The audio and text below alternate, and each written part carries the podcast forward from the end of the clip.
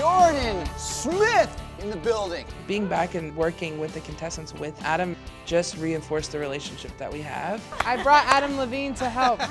Hey! Oh my God. Adam definitely checks in a lot, and I was kind of in the beginning, I didn't want to be pushy, and I was like, okay, like, should I text you? Should I not? And I like way overthought things.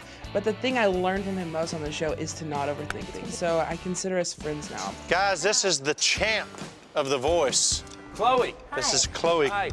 With Blake, I mean, it's been such a short amount of time, but he's just a friend and someone who I can get advice from and just pick his brain when I'm in a moment where I think like I'm in over my head. Will you help me find a new winner? Oh yeah, we gotta keep this legacy going. Okay, sure. let's do it. My relationship with Blake after the show was great. He always kept in touch, and I had just won The Voice a few months earlier, and then I was up for a CMT Breakthrough Video of the Year award, and I remember seeing Blake go up to present it, and I was like, if I don't win, that's really mean for them to and I did, and it was just a cool moment to like see him up there, and it Yeah. was like a validating moment. My winning Chris Blue right here. After the show, Alicia called me and she said, Chris, yo, I really believe in you.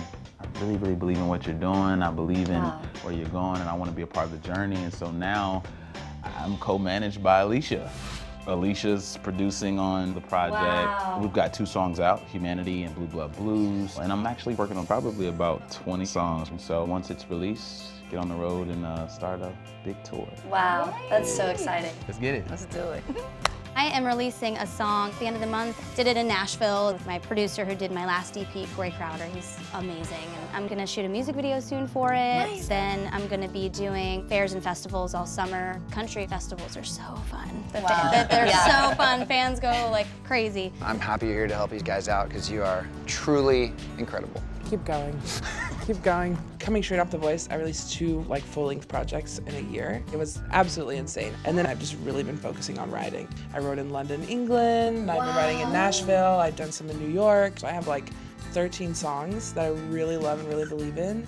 And we're gonna put out a record. It's almost finished. Wow. And it's actually really special to me because I wrote these songs and it's very different than I think what people are expecting me to do next. And it's so me. That's oh, what's up. Wow. Exciting. I'm already seeing in the meetings, in the writing sessions, in the recording sessions, it's literally an extended version of this show. It really is like a crash course. I just signed with Republic. It's been a really great experience so far, super positive. They're actually really excited about what I did on the show, the 80s rock thing. So we're really gonna do it up, like full 80s, like I'm probably gonna start wearing wigs and stuff. that was a joke, but I'm like, I want the big was 80s hair. like, actually, down. yeah, it was a joke, and then I was like, no, I might actually be wearing a wig. we have one song recorded. I'm gonna start writing. Um, I'm really excited. I'm working at MXM with Max Martin and his kind of cats. So it's been fun so far. I'm just excited. Yeah. I'm excited for you. Thank you.